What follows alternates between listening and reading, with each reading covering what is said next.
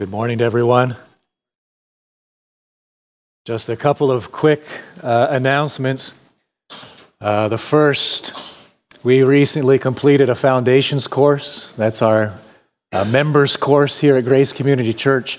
And I had planned to announce uh, some new members this morning, but I don't have all the profiles in yet. So I know some new members were expecting to hear their names this morning, but I'm not going to say your name. It will be next Sunday or maybe even the Sunday after as I wait to get in all the rest of the, the profiles. There you go. That's announcement number one.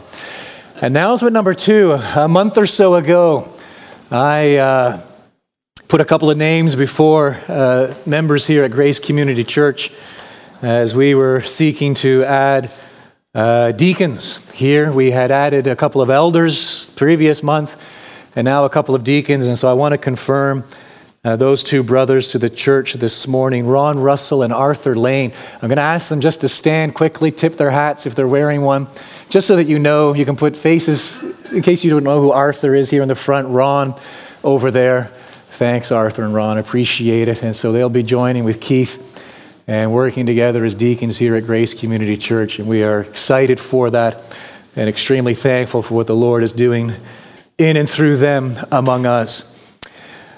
With that said, I'm going to ask you now to turn with me to the best chapter in the Bible. Uh, that's bold. Not my statement, actually. I, I, read that in a, in a commentary a, a couple of months ago.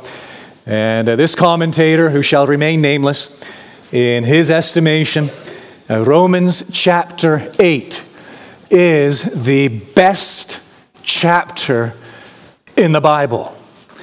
Now, is it really the best chapter in the Bible? Yes. Yeah, I lean that way, Norm. I'm with you. and few of us would disagree with Norm. Romans 8 is indeed uh, the best chapter in the Bible, if not the best. If not the best. I mean, you have John 17, Psalm 23, sure, sure. Uh, Romans 8 is certainly among the best. Romans chapter 8. And this is going to be our focus for the next two or three months. I am going to squeeze as much out of it as I possibly can. And I want to begin uh, this morning just for a few moments, 10 minutes, I hope. That's my goal. And use the PowerPoint and give you, impress upon you, drive home three things I want you to keep in mind three truths that I want to place in the forefront of your minds. I'm asking you to keep them there as we journey through this chapter together. Here is the first truth. Truth number one. I want you to remember this. I want you to recall it. I want you to refer to it frequently. The glory of the triune God. Paul is Trinitarian. He speaks of the Father, the Son, and the Holy Spirit throughout this epistle. He speaks of the Father, the Son, and the Holy Spirit in particular in this chapter. Again, Romans chapter 8. We can distill, I'm not going to expound the doctrine of the Trinity this morning, but I am going to suggest that we can distill this doctrine in three statements. Three statements. Statement number one is this the Father is not the Son, the Son is not the Spirit, and the Spirit is not the Father. That is statement number one. These three persons are distinct. If you ever use or have ever heard someone speak of the three persons of the Trinity in terms of manifestations or representations, stop it and tell them to stop it. It is sub Trinitarian. The Father, the Son, and the Holy Spirit are not simply three manifestations or representations of the one God. They are three distinct persons the Father is not the Son, the Son is not the Spirit, and the Spirit is not the Father. That's the first statement. The second statement is this there is only one God. The Father is God, the Son is God, and the Spirit is God. Here we are speaking of one being, one essence, one substance. And it leads obviously to the third statement, which is as follows God is tri, T R I, une, U N E. We put them together and we have triune. They're actually Latin terms. Tri means three, une means one. Therefore, our God is triune, three in one, three distinct persons who are but one being. You proclaimed it, whether you realized it or not. When you were baptized, you proclaimed it. You were baptized in the name, singular, of the Father and of the Son and of the Holy Spirit. I want us to focus on the glory of the triune God. In particular, it's disappeared. I want us to keep three truths in view. Did I do that, Ricky? It's quite possible. We've got a new PowerPoint thingamajig, is the technical term here. And uh, there we are. Nope. Three truths I want you to keep in mind. Maybe they'll come up in a moment here. The first is this that the Father, the Son, and the Holy Spirit know each other. Did you catch that? Know each other, love each other, and rejoice in each other in eternity. Let me repeat it. The Father, the Son, there we have it. These three persons, the Father, the Son, and the Holy Spirit, know each other, love each other, and rejoice in each other in eternity. Now, build on it. Here's the second truth this knowing, loving, and rejoicing within the Godhead, the Father, the Son, and the Spirit in eternity, is God's glory. That is God's glory. God's glory is that the Father, the Son, and the Spirit know each other, love each other, and rejoice in each other. And now here is the wonder of wonders God extends His glory to us. And so by the time we arrive at the end of chapter 8, that is verse 39, I want you to be convinced that a personal and relational God invites you to fellowship with Him in His love, in His knowledge, and in His joy. We are Trinitarian. We fellowship with the Father, the Son, and the Holy Spirit. I want us to grasp that by the time we arrive at the end of chapter 8. The second truth I want us to focus on is the ministry of the Holy Spirit in particular. You read Romans chapter 8 and you read it carefully you are going to find 21 references to the Holy Spirit. His name is found, Holy Spirit or just Spirit, is found 21 times in the chapter. Do you know what that means? It means that this chapter contains more references to the Holy Spirit than any other chapter in the Bible. Do you know what that means? This is the chapter of the Holy Spirit. Do you know what that means? We better know something about the Holy Spirit, who He is, and the work of the Holy Spirit by the time we arrive at the end of this chapter. Here are some things I want us to focus on. What it means walking by the Spirit, first four verses. Living by the Spirit. Killing or mortifying is the big term by the Spirit. Crying not so much weeping as crying out, crying by the Spirit, groaning, moaning by the Spirit, praying by the Spirit, and triumphing by the Spirit. 21 explicit references to the Holy Spirit in this chapter. It is the chapter of the Spirit. And so I pray that when we arrive at the end of the 39th verse, we will understand something of what it means to walk in the newness of the life of the Holy Spirit. And now, the third truth I want us to focus on, I want you to never forget, lose sight of, as we make our way through this long chapter, again, 39 verses, is the efficacy, the efficacy, the power of the gospel. And here's a quote from Derek Thomas. He writes This chapter is a description of the Christian's journey from death to life, that is spiritual death to spiritual life, from justification to glorification, from trial and suffering to the peace and tranquility of the new heaven and new earth. Listen to the following. This is the chapter you want when collapsing under the burden of sin.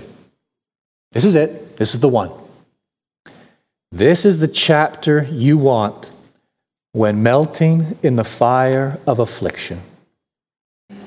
This is the chapter you want when bearing the weight of sorrow. This is the chapter you want when expiring upon your deathbed. It is magnificent from beginning to end by verse 39, I want you to be convinced that you would be immeasurably poorer without this chapter the efficacy of the gospel. So, my simple prayer as we begin today, and we're at it for two or three months, my simple prayer is that it might do you some good. Not very profound, I know, but that's it. That's my prayer. I told you it was going to be simple. My prayer is that this chapter will do you some good. And if by the time we've arrived at the end of it, it has done you some good, and in particular, you've seen something of the glory of God triune, something of the work and ministry of the Holy Spirit, and something of the efficacy of the gospel, I will be a happy pastor. Not that I'm unhappy now, but I'll be even happier than I am now. I know that's difficult to imagine, but I could be happier than I am now, and I will be a happy pastor if by the end of this chapter, by the Spirit of God, it has done you some good. You can take that away, Ricky. We are finished with the technology, the PowerPoint. We're going to embark now on our study. A good place to begin, the very first verse. And I encourage you to follow along as I read the first four verses in actual fact. Again, Romans chapter 8, in case you missed it somehow. We're in Romans 8, and we're going to read verses 1 through 4.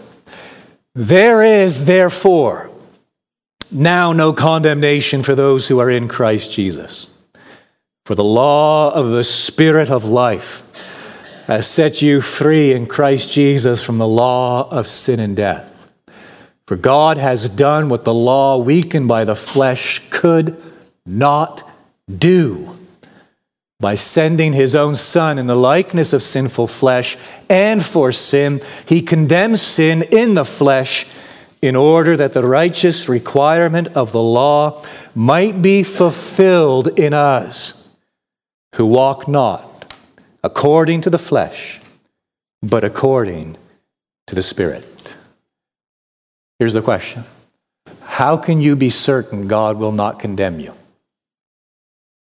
That's a great question.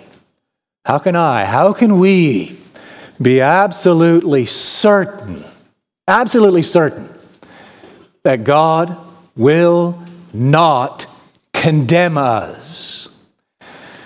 As we listen closely to what people are saying around us in our day, uh, we discover quickly that many people, I dare say most people, simply try to avoid the question.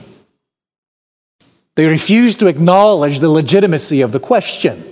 Again, the question is this How can you, sitting there right now, how can you be certain, absolutely sure, that God will not condemn you?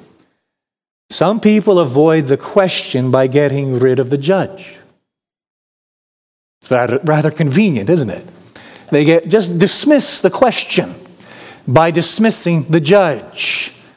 You know, this is horrific in one sense to mention this, but I, I was thinking on this just a couple of weeks ago. You know, it has been 20 years, I think it was 1995, since that Oklahoma bombing. Do you remember that? I'm sure anybody who's any age, we remember that. Timothy McVeigh, right? 20 years ago, 1995. Hard to believe.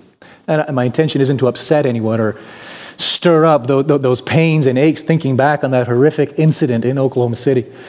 But uh, Timothy McVeigh, before he was executed, having been tried and condemned, executed, he uttered his final words, his final statement, and he quoted W.E. Henley's poem, Invictus.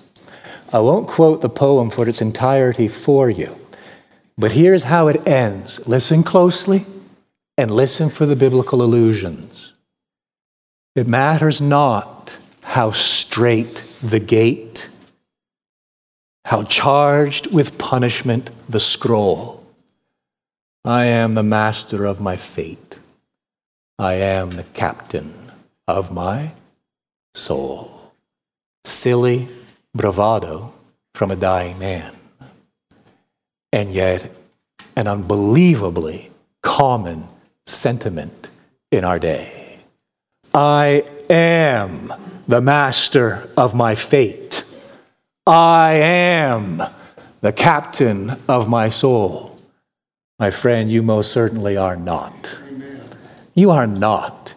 You are but putty in the hands of an almighty God, in whose presence you already stand condemned. You've already been tried, and you have already been found wanting. To try to avoid the question by dismissing the judge is grand self delusion. There are others who would not be so bold as to avoid the question by dismissing the judge, but they would be rather presumptuous in dismissing the question by getting rid of the law. They know they can't get rid of the judge. There is a God, they believe that. But what they do is the next best thing they get rid of his law, or they rewrite his law. And so, Gord, nobody here Gord, a neighbor of mine back in Peterborough, Ontario, for five, six years. Big man, loud man. He loved to chat. I don't like to chat, so we got along really well. He talked, I listened. Once in a while, as we sip coffee on his back porch, I, I can think of, of two clear instances in which I looked George with fear and trembling in his face, in, in his eyes, and I asked him, Gord, you're getting on. What's next? I was referring to death. I was making reference to life after death. Gord, what's next? He never failed. His answer was always the same I've done okay. I'll be all right. Kind of wink at me, half grin on his face. I- will be okay. I've done all right. You see, Gord had rewritten God's law to suit himself. And Gord basically thought in terms of four or five categories. I, I, did well at work. I looked after my family, raised my kids, helped my neighbor. Somehow that is going to tilt the scales in my favor. And by rewriting the law and ignoring God's law, essentially, what was he doing? He was sidestepping the question how can you be absolutely certain that God will not condemn you? Very common. You've been around for any length of time. You know it's true as well as I do. People will avoid the question, and they will avoid it either by getting rid of the judge or they will avoid it by getting rid of the law. What is the only answer to the question? Paul gives us the answer in the text we've just written. And he basically sums it up in three truths. That the answer of answers, the answer to this question, how can I, right here, right now, be absolutely certain God will not condemn me? I must grasp these three truths. Here we go. Truth number one there is a glorious condition. A glorious condition. Look at what Paul says in the first two verses. There is therefore now no condemnation for those who are in Christ Jesus. For, that is because the law of the Spirit of life has set you free in Christ Jesus from the law of sin and death the starting point, you need to come to grips. We must come to grips with the term condemnation. What is Paul saying? He is simply referring to the fact that the trial has already taken place. Far too many people, I pray no one here today, but I'm not naive, and I know there certainly are people here today. They think, think of the trial in terms of something future yet to happen. No, no, no, no. The trial has already taken place. The evidence has already been presented. We have already been found sorely wanting. The verdict has already been read guilty, and the sentence has already been passed condemnation. We understand those concepts, don't we? I mean, we, we witnessed it from arm's length here, Stephenville, last month. We had that national, I think it may, probably made international news, that trial going on there, right? Didn't take too long, a couple of weeks, but apparently shut down half the city. There you go. What you haven't cost, I don't know how many hundreds of thousands of dollars. But we understand there was a trial, right? Evidence presented. The verdict came in guilty, and the sentence was passed, condemned to life. You must grasp this. In God's tribunal, the trial has already taken place and the sentence has already been passed condemnation. All the unbeliever is waiting for is what? The sentence to be carried out. Oh, my friend, if you're not a believer, if you are outside of Jesus Christ, do you understand how precarious, how precarious your condition is at this very moment? Oh, so many people have it wrong. They think I'm making my way to God's tribunal. And what I do along the way will determine it. No, no, no, no, no, my friend. It has already taken place. You're guilty. And you've been condemned. And all you are waiting for is the sentence to be carried out.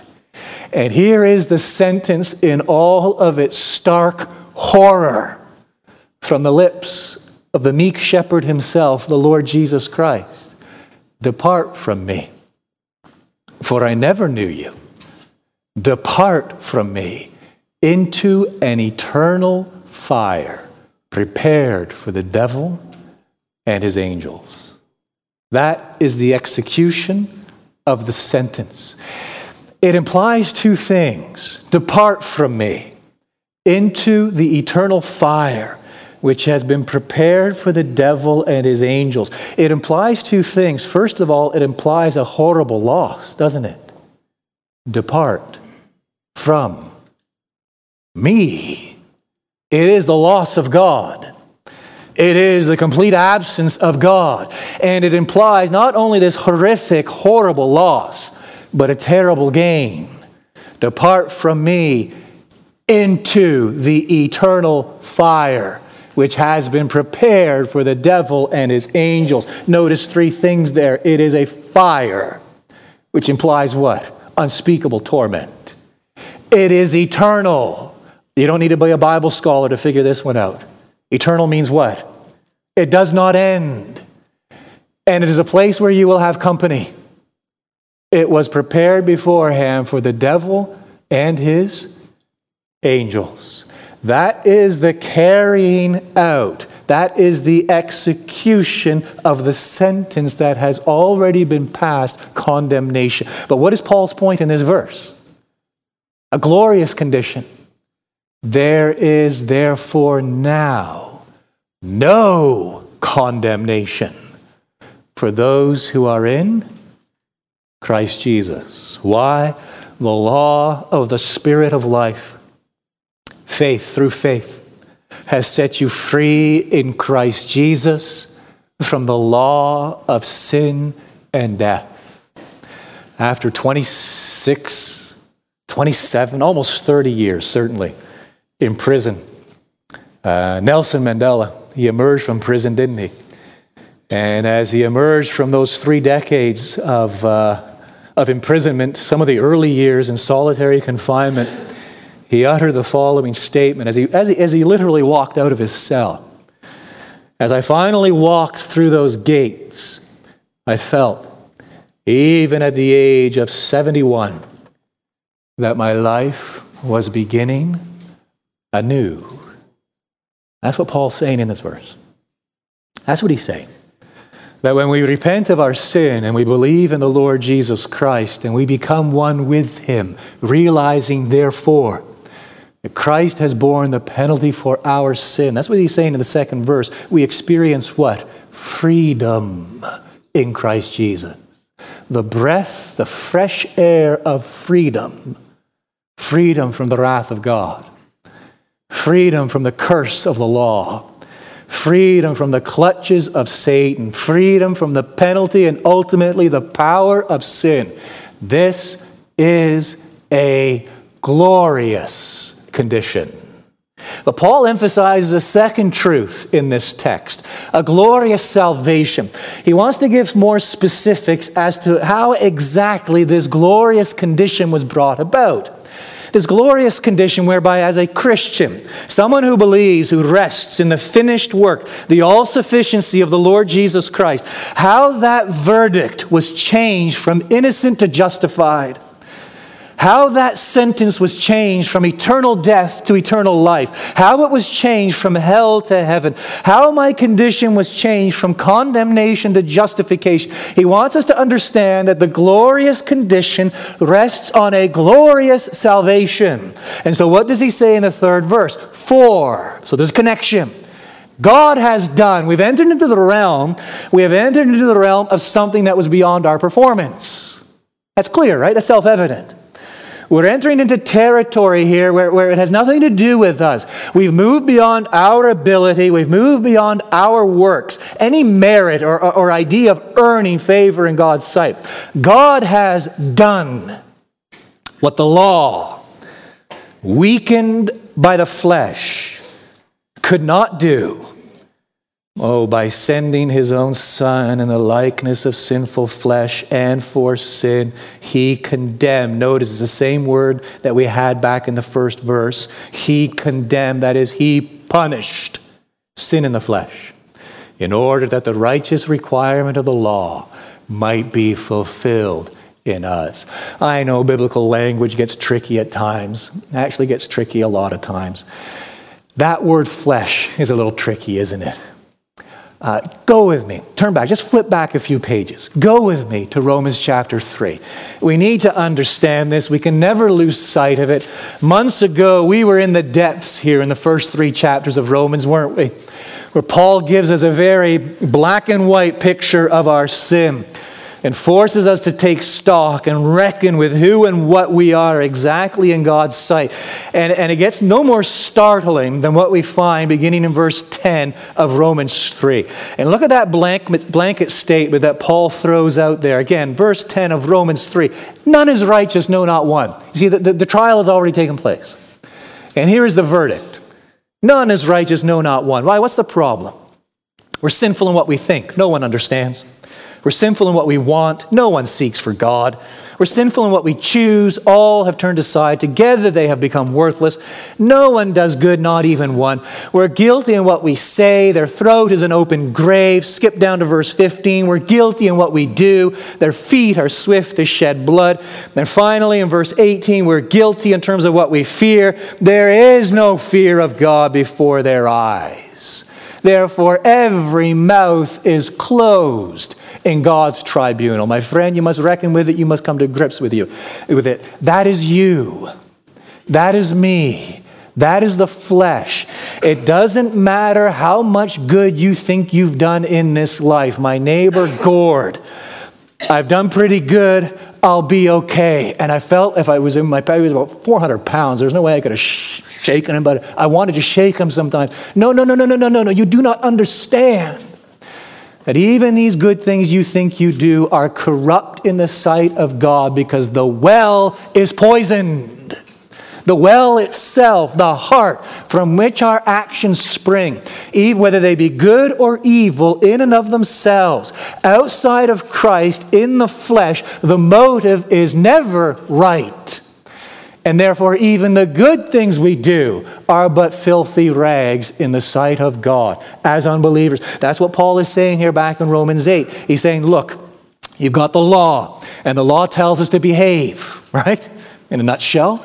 The law tells us to what? Love God with all your heart, soul, mind, and strength. The law tells you to love your neighbor as yourself. You want to be a little more precise? Well, then you go to the Ten Commandments and you understand the first commandment begins with what? I should not have any other gods before the one true God. It ends with what? I'm not supposed to covet. And you've got everything in between. So we understand the law, we get it. Well, what's Paul's point? His point is this look, the law is powerless.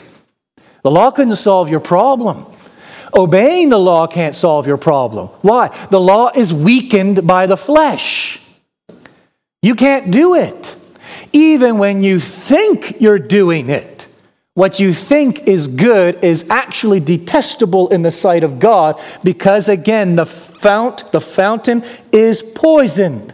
The well is corrupt, and whatever springs from it is unacceptable in the sight of God. Your condition is completely helpless. What's Paul's point? Praise God. Why? Because he has done what the law could never do. What has he done? Two things he emphasizes in the rest of the third verse. Here we go. Number one, God sent his son in the likeness of sinful flesh. That is Christ's, obviously, incarnation. God the Father, God the Son, God the Holy Spirit. The second person of the Trinity who is not the Father, nor is he the Spirit. He is a distinct person in submission to his Father, took the form of our humanity, body and soul. Walked on this earth. He came, says Paul, in the likeness of sinful flesh. That does not mean that he himself was sinful. He knew no sin. He never even committed a sin. He never even spoke a sinful word. When Paul says that God sent his son in the likeness of sinful flesh, he means simply this that the Lord Jesus assumed to himself a humanity with all the negative effects of the fall upon it hunger, pain, and sorrow, and thirst. Oh, what a tremendous encouragement that is. It's a tremendous encouragement because it means it's a pledge, really, to us that Christ in his humanity empathizes with our frailties. It's an encouragement because it is a pattern for us. Christ shows us how to obey God and conquer Satan. It is an encouragement because it is a promise to us. Here we go. The Lord Jesus Christ, as a man, has taken possession of heaven itself. And as a man, flesh, sits at the right hand of God. That is a promise. Is a promise of a coming resurrection. Is a promise that we will indeed inherit all that has been prom- promised to us, held out to us. And fourthly, it is a payment. Christ coming in the likeness of sinful flesh, whereby he does what the law could never do. He fulfills its duty because we couldn't do it. Flesh, we were corrupt. He fulfills its duty. He obeys it perfectly. And he fulfills its penalty when he was condemned upon Calvary's cross. That's Paul's point. Follow it right through the start of verse 3. For God has done what the law, weakened by the flesh, could not do by sending his own Son in the likeness of sinful flesh. That's the first thing. The second thing is this He sent his own Son for sin. That's his passion. And what was the result of his atoning sacrifice, his substitutionary sacrifice? Look at the very last statement in the third verse. He, that is God, condemned sin in the flesh. Whose flesh? Christ's flesh. A man. As he hung upon Calvary's cross, bearing our sin, bearing the weight of God's wrath, bearing that punishment and condemnation that was due to us. That is why this glorious salvation, resting upon it, is what? A glorious condition. There is therefore now no condemnation for those who are in Christ Jesus. Why? Because of a glorious salvation. But Paul doesn't stop there. He makes a third point as we come into the fourth verse, and here it is a glorious renovation. A glorious renovation in order.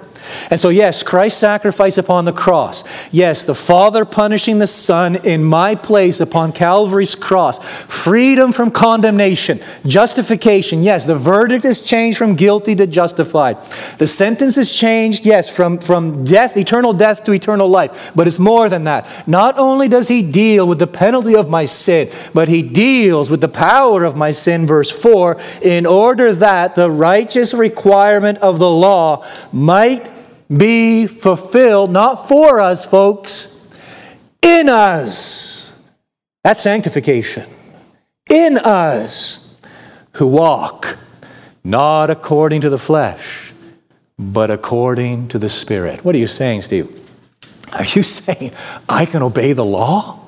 That's what that seems to suggest, right? That now in Christ, part of the fruit of his substitutionary work on my behalf is that the righteous requirement, that is obedience of the law, might now be fulfilled in me as I seek by his help to walk according to the Spirit. Can I really obey? Can I really fulfill the law as a covenant of works? Most certainly not. Absolutely not as a covenant of works. There's no question of merit here. As a rule of life? Yes. Perfectly? Definitely not. But in sincerity? Yes. Blessed are the pure in heart, for they shall see God. That is a glorious renovation. And that is the biblical answer in a nutshell to this burning question how can I be absolutely certain that God will not condemn me? Here's the answer a glorious condition, a glorious salvation, and a glorious renovation. Let me get personal. I hadn't been personal to this point. If you thought I had been, you're mistaken. Now I'm going to get personal. Now I'm going to get in your pew, your chair. Are you an unbeliever? Outside of Christ. If so, I want you to taste the sweetness of this single statement. I want you to taste it. We, we used this earlier this morning in our uh, adult Bible class. I want you to taste the sweetness of this single statement. There is, therefore, now no condemnation for those who are in Christ Jesus. If you are an unbeliever, do you understand who you are right now at this very moment in the sight of a holy God? Do you remember, do you understand that the jury is not out? You're not still waiting for the verdict. The verdict has been passed. The sentence has been declared. You are simply waiting for this sentence to be carried out, executed. My friend, what are you going to do? What are you going to do? What, what, what are you possibly going to say when you stand before a holy God covered in your sin, covered in your transgression, covered in your rebellion, and covered in your guilt? Oh, I pray this is the day you will understand and you will taste of the sweetness of this truth there is therefore now no condemnation. For who? For a very, very select group. It's not for everyone. It is for those who are in Christ Jesus. Meaning what?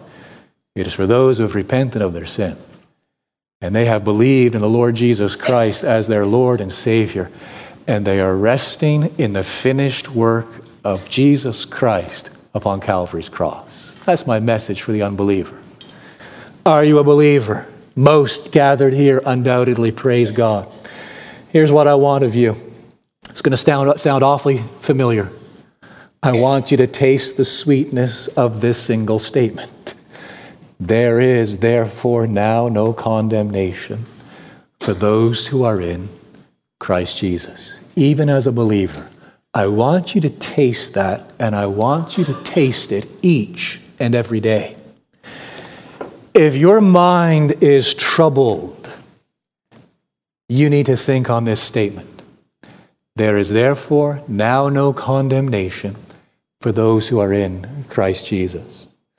The cost of college, the cost of health care, the cost of senior care, all rising. House values, pension funds, job openings, all shrinking divine institutions such as marriage under attack. Every tragedy broadcast over and over and over again on the television and the internet. 60% of Americans claiming today that the American dream is dying, if not already dead. Such negativity, such discouragement, such depression, even for the people of God as we look out and look around and take a survey and listen to all these multiple voices, I encourage you, turn it out. Tune it out and turn it off. And think on this glorious truth. There is therefore now no condemnation for those who are in Christ Jesus. Get up above it all and understand what it means to be a child of God. No amen. What it means to have God as our Father. God, Almighty God on our side. What it means to have this hope of this promised kingdom. What it is to know the glory of sins forgiven peace of conscience, the assurance of eternal life, the indwelling presence of the Holy Spirit, the fellowship of the saints, Oh, if your thoughts are troubled, your mind is troubled, dwell on these things. Think on the sweetness of this single statement. If your heart is troubled, I want you to think on this. There is therefore now no condemnation for those who are in Christ Jesus. Please hear this. Please, please, please, please hear this. You cannot change certain circumstances in life face it and embrace it. You cannot, and I cannot, we cannot change certain circumstances in life. We just can't do it. But we can change how we respond to them. Yes, you can. Yes, you can. We can change how we respond to them. And how we respond must be shaped by the sweetness of this truth. There is, therefore, now no condemnation for those who are in Christ Jesus. Here is comfort for bearing sorrow. Here is strength for enduring difficulty. Here is trust for facing uncertainty. And here is peace for overcoming anxiety. I gave an illustration earlier this morning it was simply this of a well worn path. And I spoke of my childhood, indulge me for a moment. Five years of age, living up there in Ontario, subdivision right next to our subdivision, woods, and a ravine through these woods. Great place to grow up as a child, as a boy especially. And the boys and some girls from the neighborhood, there we would go, bikes through those woods, tag, hide and seek, whatever. Constantly, this was the area we played in, our turf, our territory. And you can imagine as we ran through the, those woods, biked through those woods, the well worn tracks, the well worn paths. Even when covered with the winter's snows, when the, when the spring finally came and the grass would try to grow up and the weeds would emerge and branches would begin to bow over the paths, we would just break it all, right? And wear those paths down again. My point is simply this your mind is just like that path. You have a well worn path in your mind. The problem is this for far too many of us, it's filled with negative things. For far too many of us we dwell on the wrong things. And how we need a well worn, trodden path, beaten down, one we go to time and time and time again. And here it is encapsulated in this sweet truth there is therefore now no condemnation for those who are in Christ Jesus. Let me speak to one more person. Here we go, maybe a couple. If your conscience is troubled, you need to think on this great truth. There is now, therefore, there is therefore now no condemnation for those who are in Christ Jesus. If your conscience is troubled, you need to think on this. The question I began with how can I be absolutely certain that God won't condemn me? A glorious condition, a glorious salvation, a glorious renovation. I am. I, you know, I'm very, very confident about meeting God. Very confident about meeting God. Do you know why? I tenaciously believe in the all sufficiency of Christ. Not my sufficiency. Oh, heaven help me indeed. Not anything I've ever done or performed or ever will. But I am very confident of meeting God and standing before Him. Why? Because I'm very confident in my big brother, the Lord Jesus Christ. I am very confident in the trail He has blazed. I am very confident in the fact that he has fulfilled the duty of the law, what I could never do. And he has paid the penalty of the law, what I could never, ever do. It, I, you know, we um, sometimes on a Sunday afternoon, some of us, those are really bold, we go down to the park, right? And we play ultimate frisbee or soccer. For, for me, it's been a downward spiral of late. I know the past week, just the past year, really, but we won't go there. Well, there we are out playing, and I can remember a couple of instances way in the past now, not recently, but certainly in the past, where, say, in soccer, one team is up 3 nothing, 4 nothing, 5 nothing, 6 2, and you've been playing for an hour. And then you know what happens? Somebody all of a sudden calls out what? Next goal wins. Right? Next goal wins. If you're on the losing team, what is that? Oh, that is just glorious.